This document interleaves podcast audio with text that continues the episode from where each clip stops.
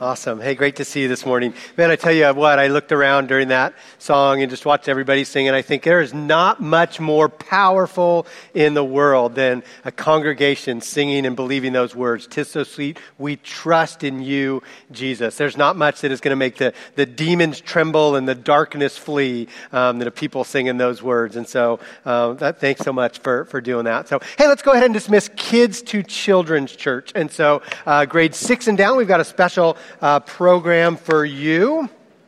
As Steve mentioned, we're excited to begin uh, the midweek programs, Wednesday night kids things, Tuesday night high school, all kinds of different things. Um, love to get them plugged in. So our kids are so quiet. They had their first week of school this week. They're all just kind of running on empty. So, well, great to see you. I was uh, away on vacation for um, a little bit, and I missed you, and so it's nice uh, to be back together. Although I was thinking, didn't Augusto do a, a, great job last week? If you were here last week, didn't? Yeah, I think we should appreciate Augusto for jumping in and um, so that was awesome. Um, hey, before we jump into this morning's message, and we're going to get there, um, I do want to let you know that I am so excited to announce kind of a big deal as a church. In the next couple weeks, we are going to begin a whole new church wide series around our theme for the year, which is made for this. So each year we choose kind of a theme for the year. This year's is made for this. We chose that theme because of kind of what uh, theologians would call missiology. Missiology theology is all about what is my mission in life? What does it mean to live on mission. And so we're going to take uh, a little over six weeks as a whole congregation to ask those questions and to dig into that in what we're going to call our made for this journey. Um, so that's going to include messages here on Sunday morning uh, that we hope that you are a part of. Uh, we're also going to have some small group material and we've got community groups kind of digging into that uh, during the week. Uh, we're encouraging everybody to purchase and to read the best-selling book, What on Earth Am I Here For? Which is about kind of the purposes of the Christian life. And then each week, we're also going to have kind of like some special activities and events, things that will kind of help us put these things um, into practice. And so I'm really excited about it. Um, it is our prayer as a church that you will just jump in with both feet um, into this whole uh, made for this experience. You know, there's nothing more powerful. These times that we live in, I know, can be kind of uh, unsettling in some ways. We, we look at our world and it, it's changing. And one of the things we see is that it feels like the church is being pushed farther and, and farther to the margins. And yet, I believe the most powerful thing that we can do in this time, in this place as Christians, is to live our life on mission, to live out who God created us to do. That's what Jesus has left his church to do for the last 2,000 years. It has made changes, and so um, we are really excited to jump into that. Um, we'll be telling you more about it in the coming weeks, but plan on that. We're going to start August 21st, and it's going to be for the whole church. We are pumped up about that. Um, but today, we are going to actually be in a study for the day in John chapter 2. Uh, John chapter 2, you're going to want to maybe grab your Bible, open that up. Hopefully, you got some message notes when you uh, came in. And John chapter 2 is a favorite Bible story for a lot of people, a favorite story about Jesus, and one that I believe is, is super relevant for us today because we're talking about the story where Jesus famously turns water into wine. So he goes to this wedding and he turns water into wine. So I admit, I kind of got to thinking about this passage when I heard a, a, really great message on it myself. Um, but I also kind of was thinking about this passage because uh, last week, while I was away on vacation, we had kind of a big event in our family, and my son Andrew got engaged to be married. I know. I know. So, uh, to the lovely Jessica Van Ness, who also grew up here in this church. I mean, literally, they met like in children's church. And so, you know, be careful who you're sending your kids off to children's church with.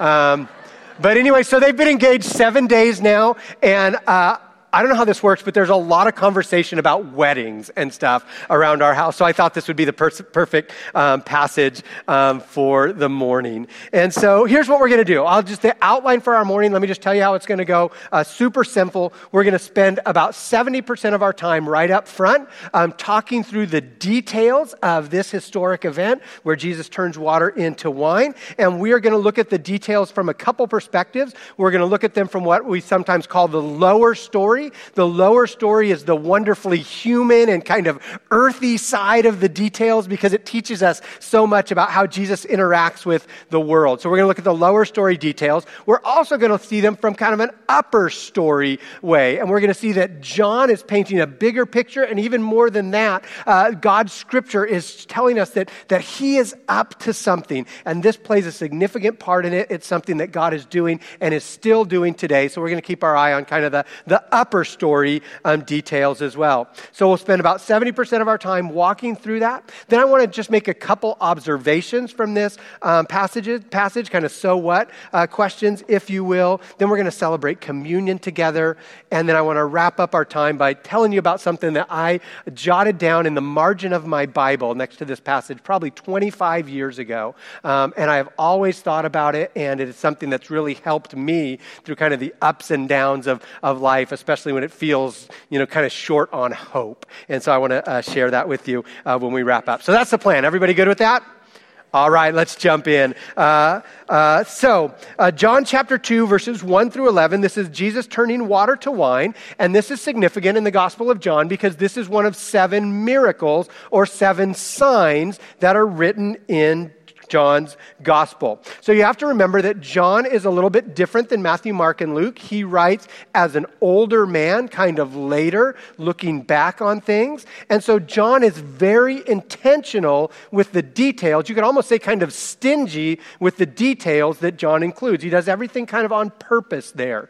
And so Jesus certainly does way more than seven miracles. Uh, John himself says that. But he only includes seven of them, and he calls them signs because of what they teach us about who Jesus is um, and, uh, and what he is all about and what it means um, to follow him. And so this is the first of the seven signs. And so because this is the first miracle, you can almost kind of think of it as Jesus' launch party, right? It's like it's kind of his grand opening for his ministry. So I was thinking about that. It'd almost be like if you were a, a CEO or an owner of a company that was rolling out a, a new brand, or maybe you were a politician who was kicking off a, a new campaign or a, a musician who was, you know, dropping a new album or something like that, your first album, you would want that first impression to really introduce who you are, what your values are, what you're all about. And in a way, that's what Jesus does with this first miracle. It teaches us so much about who he is and what he is going to be all about. So let's jump into it. Uh, John chapter 2, verse 1 begins like this on the third day, a wedding took place at Cana in Galilee. Jesus' mother was there, and Jesus and his disciples had also been invited to the wedding. So, right away, there's some interesting details about this story. Let's just talk about some of them. The first one is John begins by giving us this detail on purpose that this took place on the third day. On the third day. So, that should raise the question for us on the third day from what? Well, in the lower story, just kind of the context of the, the story that John is telling us, this is on the third day since Jesus had called his first disciples. So he calls them, Come and follow me. And then this happens on the third day after that. So this is all brand new to Jesus' disciples. In, fact, he probably hasn't even called all 12 of them yet. Um, but the ones that are there are wondering, What have I gotten myself into when they go to this wedding with Jesus. So that's kind of the lower story uh, information about the third day. But, but if you're familiar with the Bible at all, you know that the third day has some very significant upper story uh, importance as well. Primarily, John is pointing to what is going to happen on the third day after Jesus' death, which he is going to rise from the grave. And so this is pointing forward even to the resurrection of Jesus. And we'll see that kind of worked out in this story. But throughout the Bible, the third day actually is a very significant day. Uh, on the third day of creation, in, in Genesis 1, you have the seven days of creation. On the third day, it's when the plants and the vegetation springs forth. It's the first time life begins to spring up. Uh, and then, if you carry on in the book of Genesis, on the third day for Abraham, he's on this journey to sacrifice his son, and he goes to sacrifice Isaac on the third day of that journey until God intervenes and he provides a substitutionary a sacrifice there. Later on, Joshua is getting ready to lead the, the Israelites into the promised land, and he brings them right up to the edge. All they've got to do is get across the Jordan River. And God says, wait three days. And on the third day, he steps down into uh, the river, the priests do, and, and, and the, the river's part, and the people are able to go in uh, into the promised land.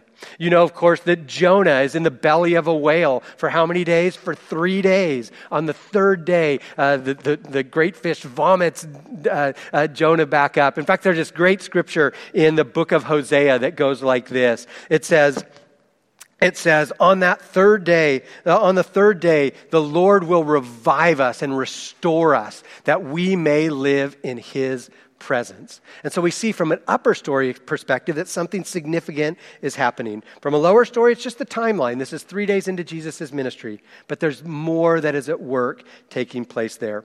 So it happens on the third day, and next, notice what do they do? They go and attend a wedding. And I don't know about you, but I love that Jesus and his disciples go to this wedding. Because if you think about it, what a, a human thing to do here in the busyness of kicking off his ministry and calling his first disciples and launching all of these things, he does the very human thing of taking time to celebrate with a bride and a groom. Now, uh, the other thing that that teaches us is that Jesus really values marriage. Jesus places a lot of emphasis on not just the wedding, but on the, the, the, the institution of marriage. Now, a wedding in Jewish culture, like many cultures, was a huge deal. It was something that would have gone, gone on for several days, full of food and wine and dancing and joy and love and all of these things. And a wedding for the family putting it on was a huge deal. In fact, for most families, it would be the most significant event that they would be a part of in their lifetime. And so much of their reputation in the community actually would have been attached to this wedding. So it was a big thing. And I love, just love that Jesus was invited to this wedding and he says, Yes, I'll go. And his presence makes all the difference there. In fact, by the way, if you're planning a wedding, or maybe more than just planning a wedding, if you're a part of a marriage, the most significant thing that you can do is invite Jesus' presence into the middle of your relationship, into the middle of that wedding. Because Jesus' presence makes all the difference. And it does it in the wedding, but it does it in our lives as well.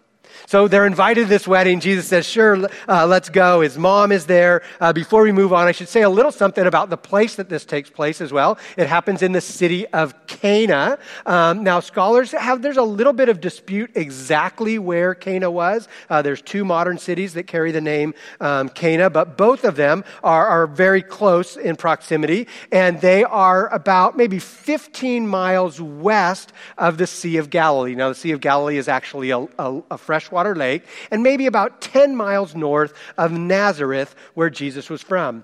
But the significant thing that you should know about Cana today is that Cana really was kind of in the heart of Galilean wine country. It was a region where there were a lot of grapes still to this day. Um, it's a part of, of uh, Israelis, uh, Israel's kind of wine country. Um, but this Galilean uh, wine country, they actually uh, have found archaeology that dates back to around the time of Christ Christ, where there's large, almost like estate sized homes with beautiful tiled courtyards and, and tiled uh, or terraced vineyards all around them and wine presses. So as you think about Cana, think about the Lodi of its day, right?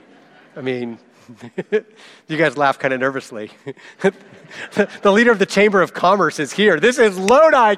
This is wine country. This is the fanciest place that you could um, be. And so, why is that significant? Because these are people that knew good wine, right? You are not going to trick these guys with, you know, a bottle of two buck chuck. This is something that they uh, would have known about. Keep that in your mind. And so, Jesus uh, attends this wedding in Galilean wine country, um, and uh, scandal of all scandals, verse 3 says this.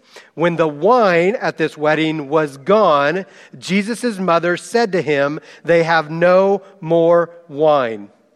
Now, as I mentioned, hosting a wedding was a, a big deal, a huge social event uh, for this family. And to run out of wine was not like a little small faux pas. This was like a, a legitimate social disaster that was taking place for this family. Now, if you've been around weddings at all, you know that weddings, every wedding has some weird thing that happens to it. In fact, I'll just warn you, I'm like kind of the bad pastor. I actually like when funny stuff happens at your weddings. Um, so I, I, don't want to say that to the bride, but I just think it's great, you know, when there's something that happens. So I've done a lot of weddings. I've been a part of, you know, groomsmen passing out and bridesmaids getting sick. I've seen a lot of very unruly um, uh, what are those called? Ring bears and, and uh, flower girls. Um, I did a wedding uh, several years ago where they were releasing butterflies. I may have told you about this before. And they went to release the butterflies and they didn't fly. None of them flew. so they like literally were in the bride's hair and stuff. Um, I loved it. I was like taking pictures of the whole thing. So. At my own wedding, um, we went to light the unity candle. And uh, Janny and I went to light the unity candle, and there was a song going on while we were supposed to do this. The song was probably three minutes long, and we were up there and we were trying everything, and we could not get that candle to light. And so now that like the song's coming to the end and we're doing everything we can, the pastor actually comes up with a pocket knife, starts digging out in this thing. Um, still, we never got that thing to light.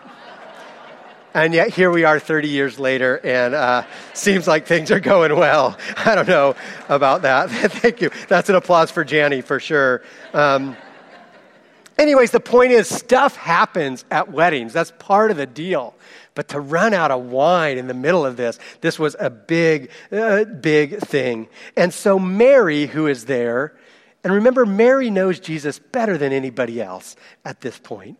And so she comes to him and she says, uh, Jesus, they're out of wine. And John 2 4 says this Jesus replied, Woman, why do you involve me? My hour has not yet come. Seems a little harsh that Jesus would say that to his mom like that, but um, before you are too critical of Jesus and say, don't talk to your mother um, that way, the, when he uses that phrase woman or just that word woman, it's, it's kind of a formal way to address his mother, but it's not disrespectful at all. It's almost like saying um, ma'am or something like that, kind of a formal um, address. But the point of this conversation is that Mary has known that something was coming for a long time right? Mary remembers so clearly that years ago the angel appeared to her and said, You, who are a virgin, by the way, are going to give birth to a son who's going to be the Savior of the world. And so Mary has carried that in her heart all these years. Who knows the things that she'd already seen Jesus do? Uh, but Mary knew that this time was coming. And so she goes and she says, Jesus, uh, they're out of wine. Jesus answers her and says, Hey, my, my time hasn't come. But this is kind of a weird one. Wise and godly Mary almost kind of ignores what Jesus says and just bypasses Jesus and says to the servants, Do whatever he tells you to do.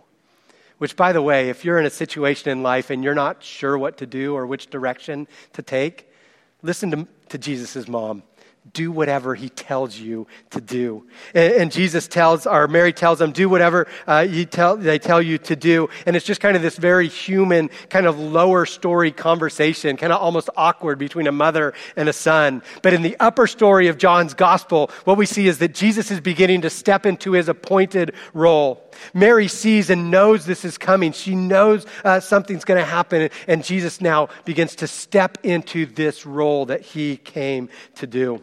And so Mary says, just do whatever they do. And then, or tell whatever he tells you um, to do. We're up to verse 6 now. Verse 6 says this Nearby stood six stone water jars, the kind used by the Jews for ceremonial washing each holding from 20 to 30 gallons. So, a ton of, of really significant details in there. First of all, he looks and he sees these six uh, stone water jars, uh, kind of like the ones that I have seen with my own eyes uh, at the Jerusalem Museum. This is kind of what they would have looked like. Um, they held 20 to 30 gallons. Um, so, between the six of them, that was 120 to 180 gallons. If you take 180 gallons, that's about 900 bottles of wine, which is always a little bit mysterious to us because here's what we need to say about that. Pastors have, have a lot of times kind of avoided this story because it, it is kind of awkward eh, to talk about talk about wine in that way. Um, and I think a lot of times past, people think, oh, pastors are taking a legalistic approach to it. But the reality is, is that pastors have seen the heartbreak that comes from people abusing alcohol. And so this is not Jesus telling people to abuse alcohol. The exact opposite is true. What Jesus is saying is that my grace is extravagant and the gifts that I give uh, are extravagant. In fact, if you are struggling with alcohol, it's a common struggle and, and, and keeps us really from experience the, the best that God has for us. And we would love to help you get, get free from that. But, anyways, Jesus offers this extravagant amount uh, of wine. And notice that it's in these stone water jars. And it's kind of curious. Why would John include that detail, that they were stone water jars? They also used clay water jars. Clay water jars were more common, cheaper, um, less formal, because the clay would sometimes rub off into the, whatever the liquid was. But the stone water jars were not only more valuable, but they, they were incorruptible. They were they were pure. And that's because these water jars were used specifically for something very important. They were used for religious cleaning, for ceremonial cleaning. You see, the Jews at that time, to experience God's blessing, to be made righteous, there were all sorts of things that they had to follow, including a ton of ritual washing ceremonies. And this water was used to make them pure, to make them clean, to get them ready to be in the presence of God. So Jesus sees these six stone water jars, and in verse 7 it says this Jesus said to the servants, Fill the jars with water. And so he filled them to the brim, and then he told them, Now draw some out and take it to the master of the banquet. So, kind of interesting here, Jesus points out, or the, John points out, that the waters were, were filled to the, the brim. This is not some sleight of hand where Jesus is going to mix a little something in or add a little something in. This is not some run of the mill party trick. This is, is Jesus not pull, trying to pull a fast one uh, by creating something like that. And it's a good thing because the first person who tastes it is the master of the ceremony in Galilean wine country. He was not going to be tricked by anything. But in fact, he tastes it and he says, This is amazing. So Jesus took something that was very common and ordinary, that water, and he turned it into something else of extraordinary value. And this sign that John says is the first sign that Jesus does demonstrates Jesus' power as creator. Jesus takes something and transforms it, he creates something new.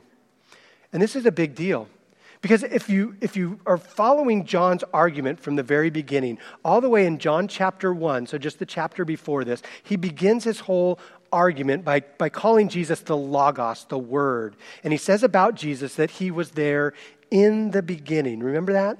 In the beginning was the Word.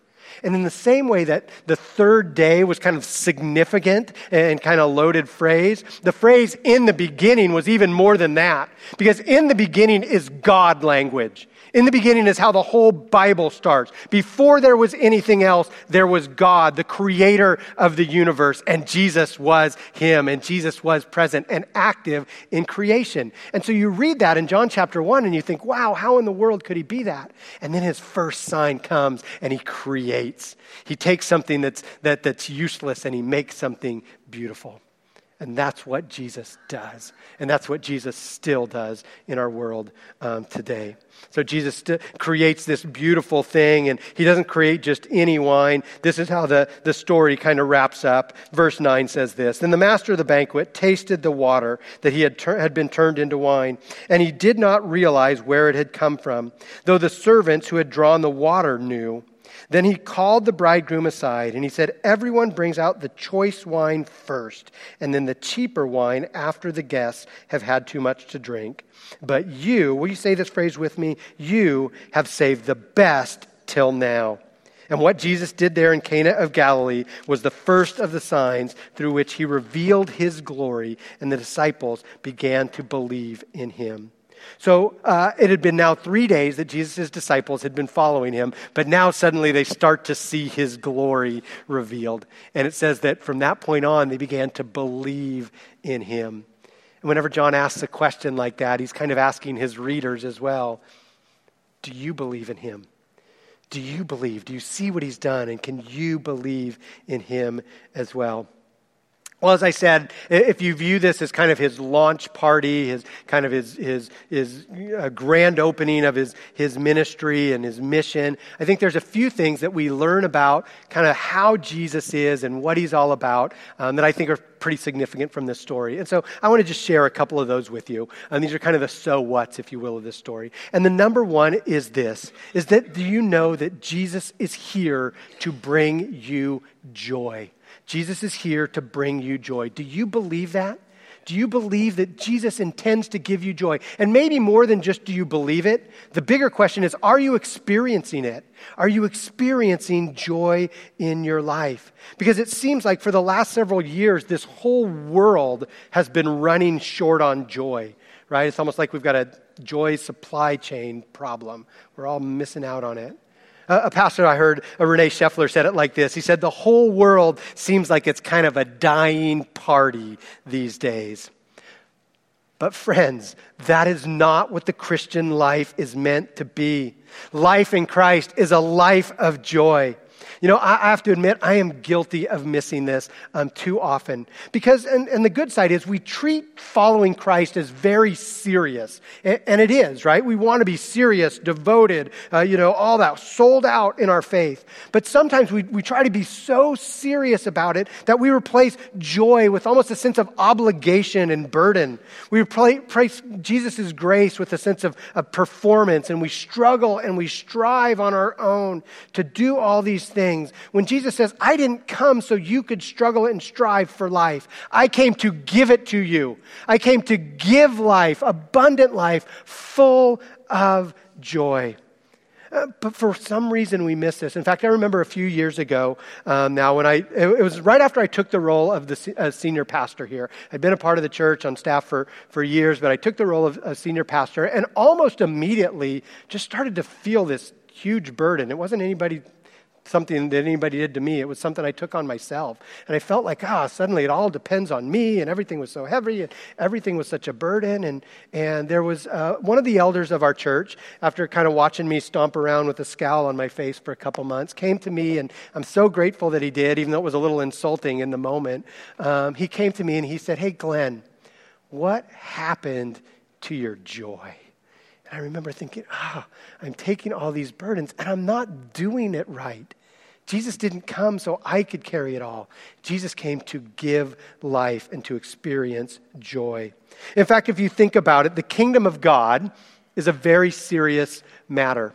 But how is the kingdom of God most often described in the Bible? It's described as it's a banquet. It's a party. Most often, it's a wedding banquet. In fact, let me just read to you uh, Isaiah 25. Isaiah writes a little bit about the kingdom of God. I don't have it on the screen here, but just listen to these words. Isaiah 25, verse 6 says this On this mountain, the Lord Almighty will prepare a feast of rich food for all peoples, a banquet of aged wine. And then he goes on and he says it's going to be the best meats. And it's as if he's almost just like forgot what he just said. He said it also the finest of wines. And on this mountain he will destroy the shroud that enfolds all people. And the sheet that covers the people will be taken off. And he will swallow up death forever. And the sovereign Lord will wipe away every tear from all of their faces. And he will remove their disgrace from the earth. The Lord has spoken. And that's a description really of an eternal promise of, of joy in heaven where every tear is wiped away. And it's so wonderful to think about that's the way that God, that's the thing that God has for us. I was with a family just yesterday for a, a graveside service for a, an older lady in our church, been a part of the church for 50 plus years. And um, we gathered around the, the graveside and, and um, and of course, you're sad about that thing. But as they remembered Janine's life, they were full of joy because they knew the promise that was ahead for her. They knew that she was walking into that banquet that God had prepared for her, that she had lived her life for, that she was experiencing now the fullness of joy. And we can live with that kind of promise. In fact, I love the, the quote from Mother Teresa. Mother Teresa talked about uh, the promise of eternal joy, kind of in light of the sufferings of this world, because we focus on the sufferings of this world a lot. And she experienced them more than any of us ever would. Um, but this is what Mother Teresa said about those struggles. She said, In eternity, all the suffering of the world will feel like one night in a bad hotel compared to what we are experiencing in Him. Isn't that a great thing? So the future is joy, yes, but joy in this lifetime as well. Are you experiencing that joy? Jesus came to give extravagant blessing to you. And so we can walk with joy. But that's not all. The second thing that we see is that Jesus came not only to give us joy, but Jesus came to make you clean. Jesus came to make you and to make me clean. You know, as pastor, I've, I've been with a lot of people in kind of hard times, and you have those conversations, and I can't tell you how many people through the years have had something like this or said something like this to me. They, they say, like, I just, I don't feel clean. I don't feel like I'm not worthy. I can never measure up. I can never be good enough. And sometimes this is because of shameful things that, that, that they've, we've done, or sometimes these are because of shameful things that have been done to us. But if you feel that way, can I tell you something that's not very popular at all, and it may not even sound that nice at first? The reality is, is we're not worthy. None of us is worthy. None of us can clean ourselves up enough and work hard enough to make ourselves clean. We just can't do it.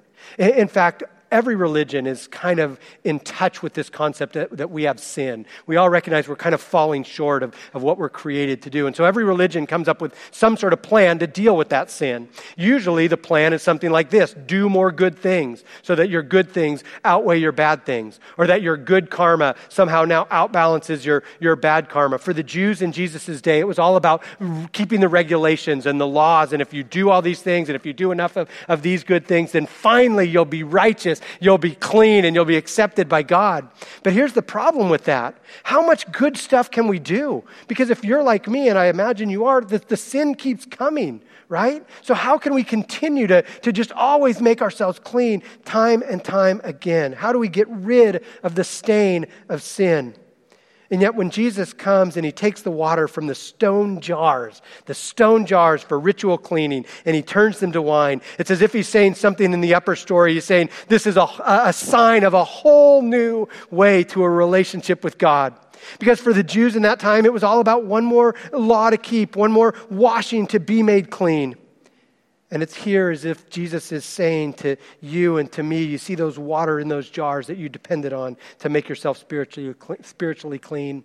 You don't need them anymore.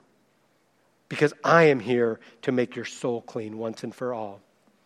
I am Jesus, the Creator, and I am here to take your life and make it new.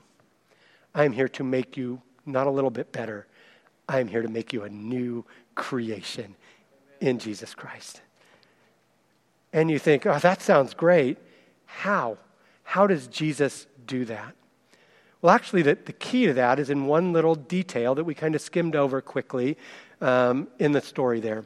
Because remember when Jesus has that encounter with, with Mary, what does he say? He says, he says, Mary, he says, Mother, my, my, my hour has not yet come. My hour has not yet come.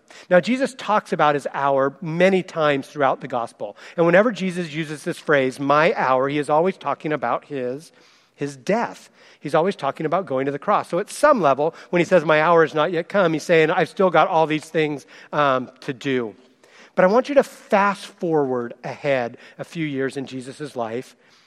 And he's with his disciples, and he's at a time when his hour has come. And he says, My hour is now. And he gathers together with them in an, uh, an upper room and he takes a ceremonial meal that they'd been practicing for years, known as the Passover. It reminds them of God setting them free. And he takes bread and he says, I'm going to teach you something completely new. About how you can be in a relationship with God. And he takes bread and he, he breaks it and he says, This is my body. Something is going to happen in this hour that is huge. This is my body given for you. And so whenever you eat it, do it in remembrance of me. And then, maybe even more significant than that, he took the cup of wine. And after giving thanks, he said to them, This is my blood poured out for you. And it's the blood of a new covenant it's a blood of a whole new way. All of that ritual cleaning, all of those things, all that striving that you used to do, that's not how you get to God. You do it through placing your trust in me, and I will make you clean by the, my death on the cross. You see, Jesus, the Creator, says, I've come to do something completely new. And so here we are, 2,000 years later, and we gather together as a different looking group of disciples, not in an upper room, but in this room to celebrate and remember that very same meal. That he gave us his body and he gave us his blood so that we could be made clean.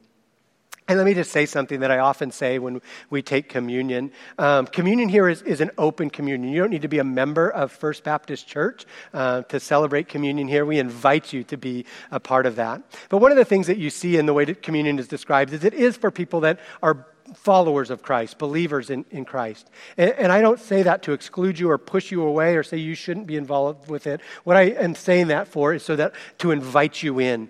And that in this very moment, if you've never placed your faith in Jesus, you could say, Jesus, come into my life. I, I may not understand it all. I feel like I'm, you know, a disciple on the third day on the job. I'm still just figuring this stuff out. But Jesus, I want to place my trust in you and begin that relationship with you. And you become a part of the, the family of God. And I invite you to do that even now and to take the bread and the cup as a symbol of this relationship um, with Him. And so um, we're going to take communion as we um, often do. Um, we're going to pass around the bread, and if you would hold on to that, um, we'll eat that all together. Um, and then later on, and we put water in these earlier, but no, just kidding. We didn't put water in it. It's a little water to wine. I couldn't resist it. It's grape juice. That's what it is. He came to give us joy. um, after, uh, after everybody's received the bread, we'll take that together, but then the cup will come around um, and you'll have a chance to take that on your own. Um, so I want to invite um, Jerry Robinson, um, who's one of our uh, deacons, if he would lead us in a word of prayer uh, for the bread as we pass that around. Thank you, Jerry. Let's pray. Heavenly Father, we thank you for the gift of your Son. His body was broken for us.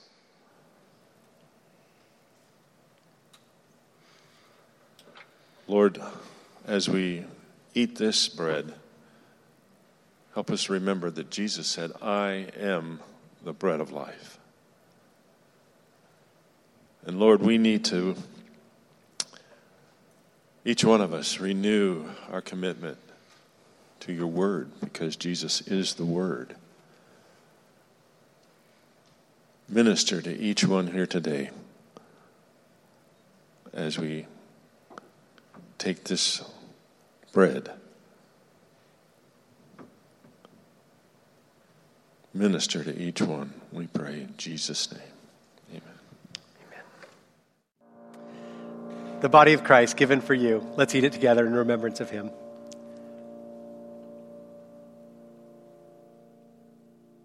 Uh, invite my brother uh, Leonard to, excuse me, lead us in a word of prayer for the cup.